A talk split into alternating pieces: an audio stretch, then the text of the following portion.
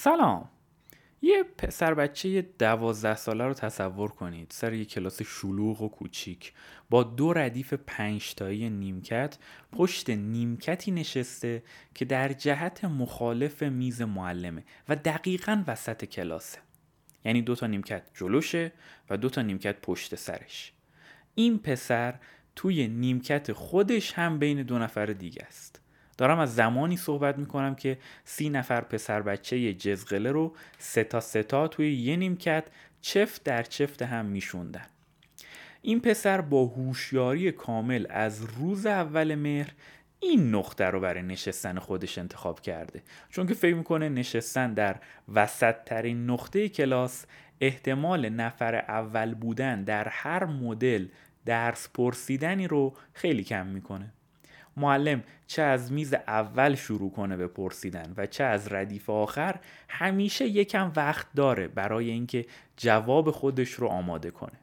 حتی اگه یه معلم چموش برخلاف رویه معمول پرسیدن رو از وسط کلاس شروع کنه باز خیلی بعیده که همون بی بسم الله سراغ کسی بره که وسط ترین نقطه کلاس نشسته. از اون طرف شخصیت مکمل داستان که میشه معلم قصه ما یه پسر 21 ساله است که داره اولین روز کاریش به عنوان معلم انشا رو درست سر همین کلاس تجربه می‌کنه. معلم به نزدیکترین دانش آموزی که روبروش نشسته میگه بلند شو خودت رو معرفی کن و بگو محبوب ترین کتاب داستانی که خوندی چی بوده؟ پسر عافیت طلب سری دو دو تا چهارتا می‌کنه و می‌بینه 22 نفر جلوش هستن. یه گوشش رو میده به جوابهای بقیه که عموم جوابها هیچی نخوندم تن تن و هری پاتره.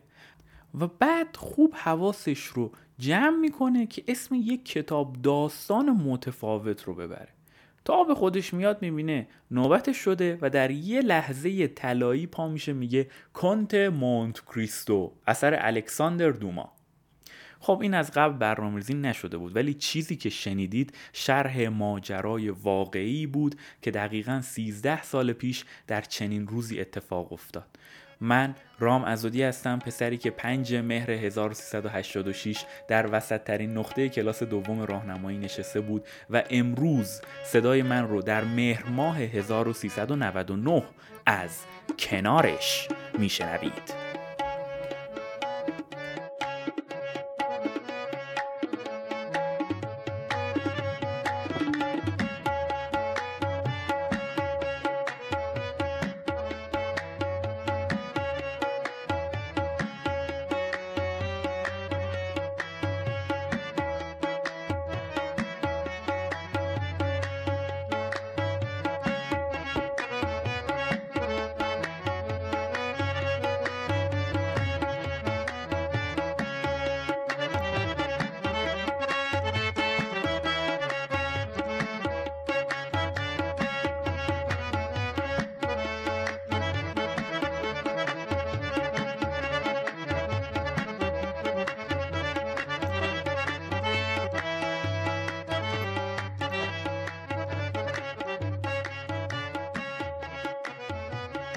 فکر نکنید من در اون زمان شاهکارهای ادبی جهان رو تمام و کمال خونده بودم.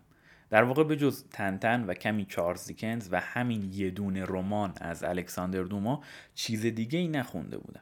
اما جوابی که دادم باعث شد از روز اول همزمان محبوب و متفاوت بشم. قیافه باقی همکلاسیام رو به یاد میارم که احتمالا داشتم پیش خودشون می‌گفتن خدای من این دیگه چه چرتی بود که رام گفت. خب اولش همه نگاه ها با تردید همراه بود ولی بعدش قضیه به تحسین بیمورد کشید. دوستا و معلم ها فکر می‌کردن من چقدر کتاب خوندم و از همه مهمتر چه کتاب های خفنی خوندم که همچین شاهکار وزینی رو به عنوان کتاب محبوبم انتخاب کردم. حالان که من فقط سر انتخاب کتاب شانس آورده بودم.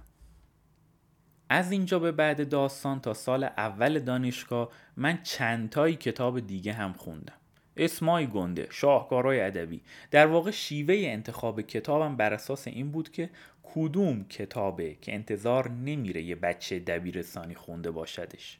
یا به عبارت آمیانه تر چی از همه دهن پر کنتره می‌تونم با قطعیت بهتون بگم تنها کمکی که این شیوه در زندگی بهم کرد این بود که موفق شدم شاهکارهای ادبی رو با قیمت خیلی ارزونتری نسبت به امروز تهیه کنم.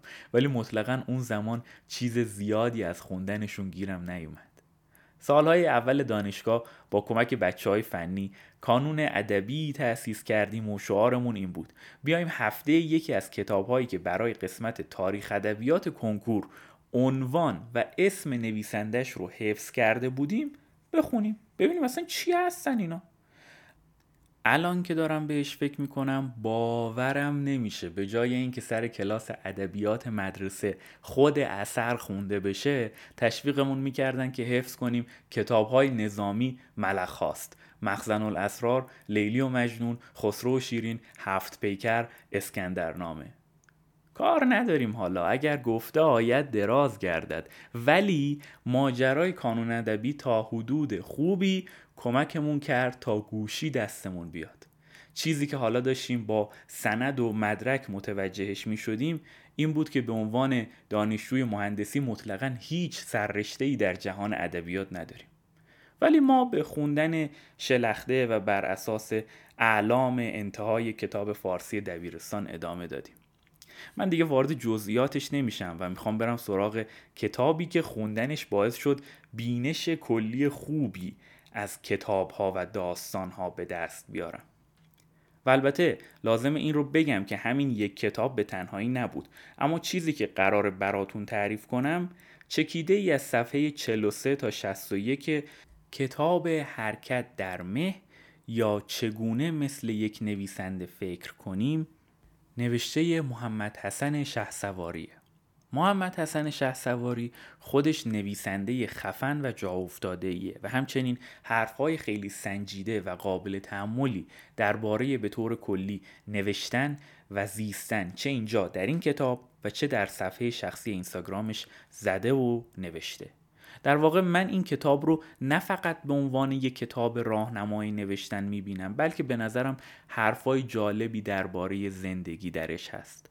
بیرا هم نیست. چرا که نوشتن مگه چیزی جز زندگی کردنه؟ حالا کاش روده درازی نکنم. بریم سراغ کتاب. برای ورود به بحث لازمه براتون سه تا کلمه رو تعریف کنم. این تعاریف در کتاب های مرجع و بین صاحب نظران می‌تونه متفاوت باشه. ولی من اینجا به همین تعریفی که این کتاب ارائه میده بسنده می‌کنم. داستان یا استوری به معنای نقل وقایع به ترتیب توالی زمانیه و پیرنگ یا پلات یعنی علت داستان. محتوا درون مایه مضمون یا تم رو هم تقریبا معادل هم در نظر بگیرید. تعریف تم شامل دو جمله میشه.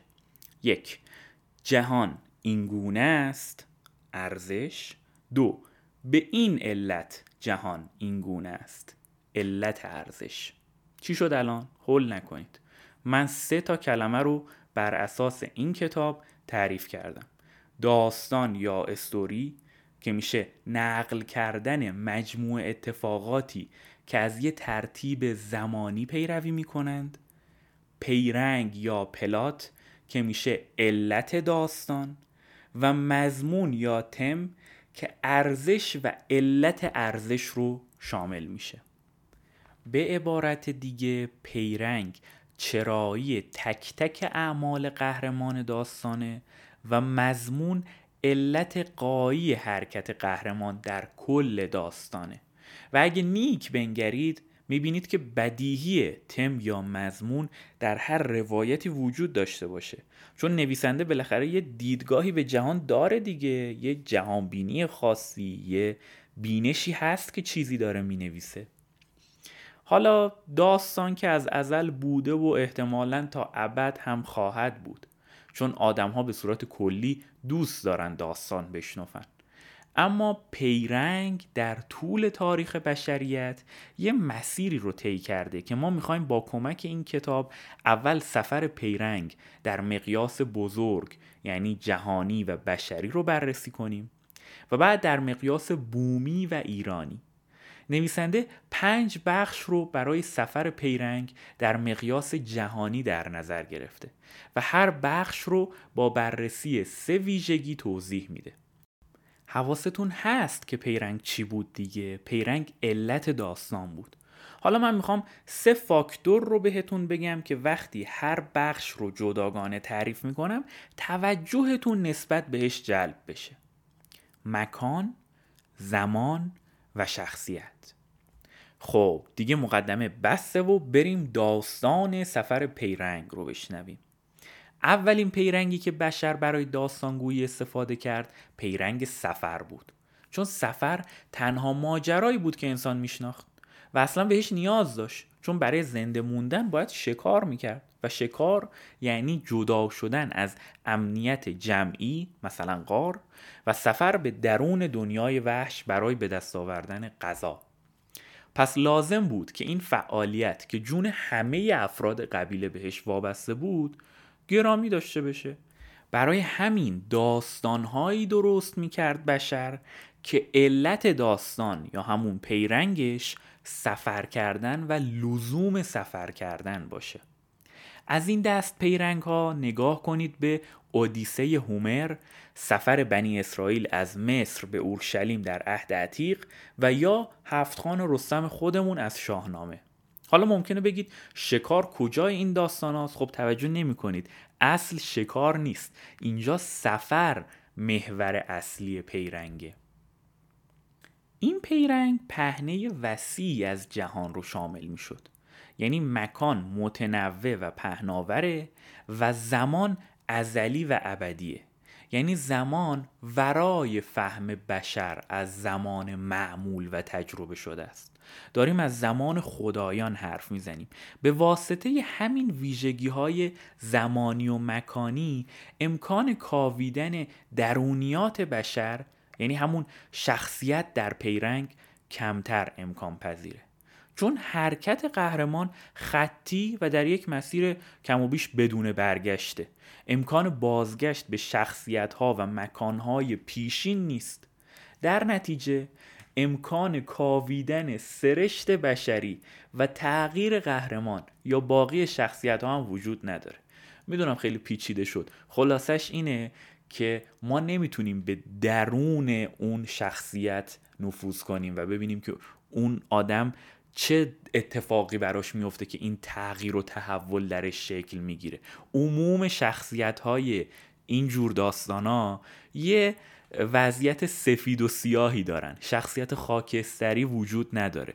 یا خوبن یا بدن و تا انتهای داستان خوب یا بد باقی میمونن. خیلی تغییر نمی‌کنن. اگرم بکنن ما اون مسیر تغییر کردنشون رو نمی‌بینیم. حالا بعد از هزاران سال استفاده از پیرنگ سفر بشریت رفته رفته وارد عصر یک جانشینی و کشاورزی میشه. حالا برعکس گذشته برای سیر کردن شکمش اتفاقا باید سر زمین کار بکنه و از دامن امن جامعش بیرون نره. اینجا جاییه که مفهوم خونه اهمیت پیدا می‌کنه. می‌خوام از پیرنگ وحدت های سگانه براتون بگم. ارسطو اولین کسی بود که با ایجاد مفهوم وحدت های دراماتیک این پیرنگ رو تئوریزه کرد. زمان نهایت یک شبانه روز مکان محدود و قهرمان فقط یک کنش یا خط داستانی رو پی می‌گیره. اینجا دیگه نه خبری از زمان اسطوره‌ای مثل نوح و سفر بزرگش هست و نه پهنه داستان از مصر تا فلسطین در داستان موساست. همچنین خبری از خانهای گوناگون در برابر قهرمان هم نیست. برای همین امکان تمرکز بر شخصیت ها و کاویدن موقعیت ها بیشتر از قبل شده. پس ما اینجا بیشتر از پیرنگ سفر می‌تونیم شخصیت پردازی بکنیم و به عمق شخصیت بریم. پیرنگ وحدت های سگانه هم عمر درازی داشت. تا اینکه می‌رسیم به انقلاب صنعتی ظهور کلانشهرها و پیرنگ بزرگ. دیگه انسان شهرنشین نه تنها در مکان بزرگتری که شهر باشه زندگی می‌کرد بلکه خیلی موقع برای پیدا کردن کار یعنی همون زنده موندن مجبور بود سفر کنه. انسان شهرنشین همزمان هم ساکن بود و هم مسافر. البته برای ماجراجویی هم نیازی نداشت خیلی راه دوری بره. انقدر آدمای جور و واجوری توی شهر زندگی می‌کردن که کافی بود یه چرخی تو شهر بزنه و اون روز ماجراجویی تمیزی برای خودش آب در بیاره. در چنین زمانی پیرنگ بزرگ یا با اسم شناخته شده تر big plot به وجود اومد. big plot در واقع تلفیق دوتا پیرنگ قبلی بود. big plot در نیمه قرن 19 به دست رمان نویسان غولی مثل الکساندر دوما، ویکتور هوگو، بالزاک، دیکنز، داستایفسکی و تولستوی به اوج خودش رسید. در این پیرنگ زمان نه اونقدر باز و ولنگاره که از ازل تا ابد کش اومده باشه و نه اونقدر تنگ و خفقان آور که محدود به 24 ساعت بشه زمان از چندین روز تا نهایت چند ده سال رو شامل میشه و مکان هم عموما یه شهریه مثل پاریس بالزاک یا لندن دیکنز. حالا که هم مکان و هم زمان به اندازه کافی جا باز کردن امکان ارجاع به شخصیت ها و موقعیت ها هم به حد خوبی رسیده. اما می‌دونید بیگ پلات در واقع نتیجه اعتماد به نفسی بود که علوم تجربی به نویسنده اروپایی می‌داد. نویسنده اروپایی با خیال راحت وقتش رو صرف کاویدن درونیات آدم می‌کرد. این موضوع که علوم تجربی بالاخره طبیعت و همه جانداران رو به فرمان خودش در میاره و صلح و آرامش و بهشت آسمانی رو روی همین زمین برای همه برمغان میاره یه باور عمومی شده بود. اما همه چیز تا ابد به خوبی و خوشی باقی نموند در قرن بیستم جنگ جهانی اول و دوم میلیون ها انسان رو در سراسر کره خاکی به کام مرگ کشوند. دیگه جایی برای اعتماد به نفس ناشی از علمگرایی نبود و به طبعش پیرنگ برآمده ازش یعنی big plot هم دچار تزلزل شد.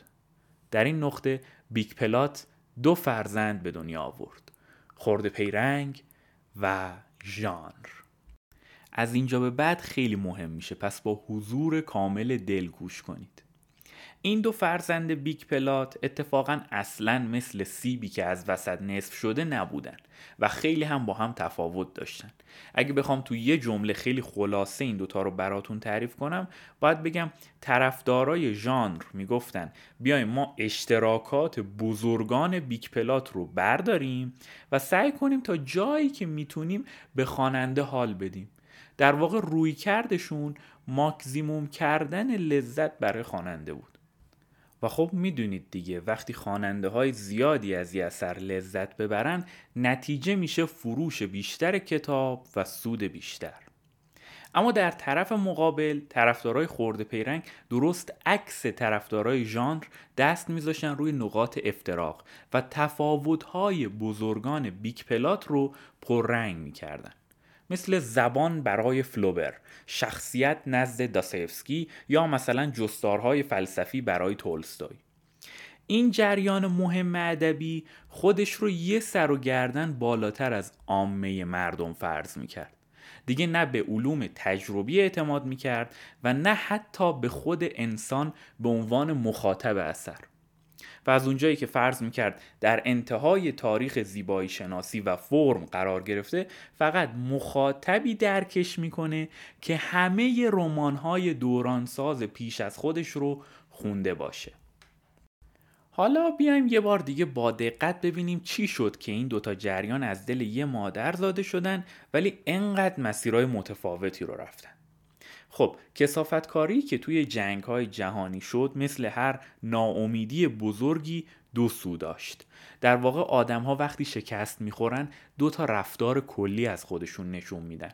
یا افسرده و گوشگیر میشن که در دنیای ادبیات میشه خرده پیرنگ یا به خوشباشی و لذت و گشت و گذار رو میارن که نتیجه این یکی شد پیرنگ ژانری. جیمز جویس، مارسل پروست، فرانس کافکا، ویرجینیا وولف و خیلی های دیگه سردمداران جریان خرده پیرنگ بودن. در نگاه این نوابغ هم نوشتن و هم خوندن رمان امری کاملا تخصصی بود حالا دیگه کارمند پاریسی و لندنی و پترزبورگی نمی‌تونه به همون راحتی که با هوگو و داسفسکی و دیکنز ارتباط برقرار می‌کرد پروست و جویس رو هم بفهمه البته که این ماجرای بازیگر خیلی مهم دیگه ای هم داره به اسم دانشگاه.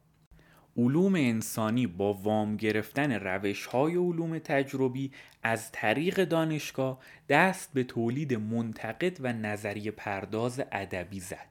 حالا دیگه ادبیات واسطه پیدا کرده بود. منتقد ادبی پول می‌گرفت تا به تاریخ رمان اشراف داشته باشه و در صورت لزوم برای کارمند پاریسی اثر ادبی روز رو تفسیر کنه. خب حالا شما ممکنه الان بپرسید یعنی کافکا از تولستوی نویسنده بزرگتریه یا برعکس؟ چون یکیش نیاز به تفسیر داره اون یکی نیاز به تفسیر نداره مثلا. جواب اینه که بزرگ و کوچیک نداره که. اساسا این سوال از پایه خطاه مقایسه ای در کار نیست. همه این صحبت ها برای اینه که گوشی دستتون بیاد که اندیشه پشت هر جریان ادبی چی بوده. اجازه بدید بیشتر از این درگیر این سوال نشیم و بریم سراغ ژانر و بذاریم خودتون به یه نتیجه ای برسید. فرزند دوم big plot از یه بازیگر دیگه ای به جای دانشگاه استفاده کرد. پیرنگ ژانری رفت سراغ نهاد ناشر و editor. من اینجا یه پرانتز باز بکنم. editor معادل ویراستار در فارسی نیست. در ایران ویراستار کسیه که ویرایش زبانی انجام میده. در حالی که در فرنگ editor اصلا ویرایش زبانی انجام نمیده. کارش بیشتر کشف نویسنده است. سفارش نوشتن رمان میده plot نویسنده رو تصحیح می‌کنه سیاست های نشر رو مدون می‌کنه و خلاصه یه فرمانده تمام عیار برای هر انتشاراتی. پرانتز اینجا بسته.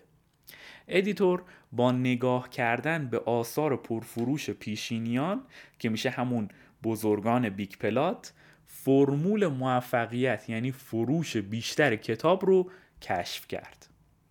پس اگه بخوایم یه دید از بالا داشته باشیم منتقد از نهاد دانشگاه دنبال استقلال فردی هر نویسنده یعنی سبک شخصی و فردیت بود و editor از نهاد ناشر دنبال جمع جبری اشتراکات آثار موفق گذشته. برای همینه که قوانین ژانر بیشتر به فرمول ریاضی شبیه هستن.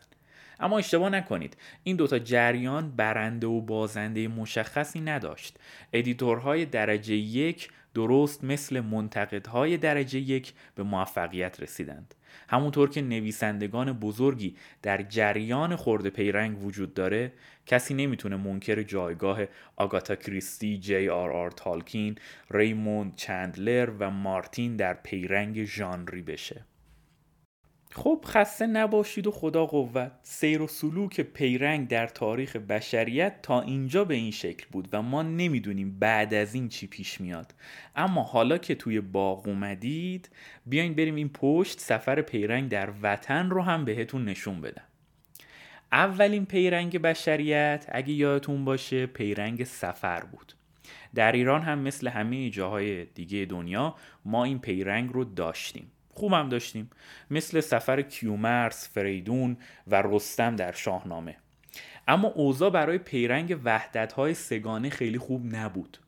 چرا که حتی با وجود اینکه ایرانیان مثل باقی مردم دنیا از یه جایی به بعد یک جانشین شدن و شروع کردن به کشاورزی سلسله های پادشاهیمون درست مثل عموم کشورهای خاورمیانه از جنس ایلات و اشایر بودن. یعنی یک جانشینان آنچنان که باید و شاید دستی در قدرت نداشتند. در تمام تاریخ ایران طولانی ترین سلسله پادشاهی یعنی صفویان فقط 230 سال دوام آورده که تازه همین صفویان هم منشأ ایلی داشتند. در حالی که در فرنگ یک خانواده به تنهایی ممکنه 700 800 سال سابقه حکومت در یک سرزمین داشته باشه. حالا ما اینجا اصلا بحثمون نظریه تاریخی نیست. ما داریم یه گزاره ای رو برای کار خودمون که ادبیات باشه مطرح می‌کنیم. و اون اینه. از اونجایی که یک جانشینی در بدنه قدرتمندان ایران جایی نداشته پیرنگ وحدت های سگانه ارسطو هم خیلی خوب پخته نشده. big plot هم روی همچین پایه ضعیفی اونطور که باید و شاید جون نگرفت. و وقتی که ادبیات مدرن وارد ایران شد دیگه زمانه دوگانه خرده پیرنگ و ژانر بود. اما از اونجایی که دانشگاه هم در ایران اونطور که شایسته و بایسته باشه پا نگرفته منتقد و نظریه پرداز ادبی جریان سازی هم از دل دانشگاه بیرون نیومد. در ایران محافل ادبی و روشنفکری یعنی همون کافه ها جایگزین دانشگاه ها شدن. و حالا چون در ایران big plot لاجونه ناشر فقط زمانی به ادبیات پر مخاطب رسید که فقط ژانر نویسی وجود داشت. به عبارت دیگه ژانر نویسی در ایران زودتر از حتی خرده پیرنگ به وجود اومد. تهران مخوف نوشته مشفق کازمی به عنوان یه رمان ژانری در سال 1305 منتشر شد و بوفکور صادق هدایت پیشروی خورده پیرنگ 11 سال بعد در سال 1316 به چاپ رسید. محافل در ایران فقط خورده پیرنگ رو قدر می‌دونن هنوز هم به دلیل قدرت محافل خیلی ها گمان می‌کنن صادق هدایت، هوشنگ گلشیری و بهرام صادقی نویسندگان بزرگتری نسبت به احمد محمود، سیمین دانشور و اسماعیل فسیح هستند. حالان که من پیش از این گفته بودم بزرگ و کوچیک نداره این بحث و این مقایسه از اساس اشتباهه چیزهایی که شنیدید همش رو از خودم در نیاورده بودم. قسمت عمده ای از اینها حرفهای محمد حسن شه سواری بود که در کتاب وزین حرکت در مه آورده شده. من سعی کردم خودمونیتر و با دریافتی که خودم از کتاب داشتم اما وفادار به اصل اندیشه و جان مطلب برای شما چیزکی تعریف کنم. حالا حرف من این نیست که با دونستن اینها راه بیفتید. هر داستانی رو که می‌خونید بچسبونید به یکی از این تقسیم بندی ها. چون مسئله خطکشی و مرزبندی توی ادبیات و به صورت کلی در علوم انسانی اونقدرها هم شفاف و روشن و بدیهی نیست. حرف من اینه که دونستن این ماجراها کمک می‌کنه گستره ذهنی روشنتری نسبت به داستانها داشته باشید. روشنتر اما نه اونقدر که با نور بالا رانندگی کنید. درست مثل اسم همین کتاب فقط قرار به اندازه جلوی پاتون روشن بشه که بتونید در این مه سنگین آهسته و پیوسته پیشروی کنید. از خوندن دست نکشید و البته که سعی کنید از خوندنتون لذت ببرید. البته واقعا جالب میشه اگه سعی کنید یه مسیر مطالعه برای خودتون طراحی کنید و بگید مثلا من از اینجا می‌خوام را بیفتم و به اونجا می‌خوام برسم ولی خب ادبیات دیگه خیلی چموشه ممکنه دست شما رو بگیره و یهو جایی ببرتتون که فکرش رو هم نمی کردید.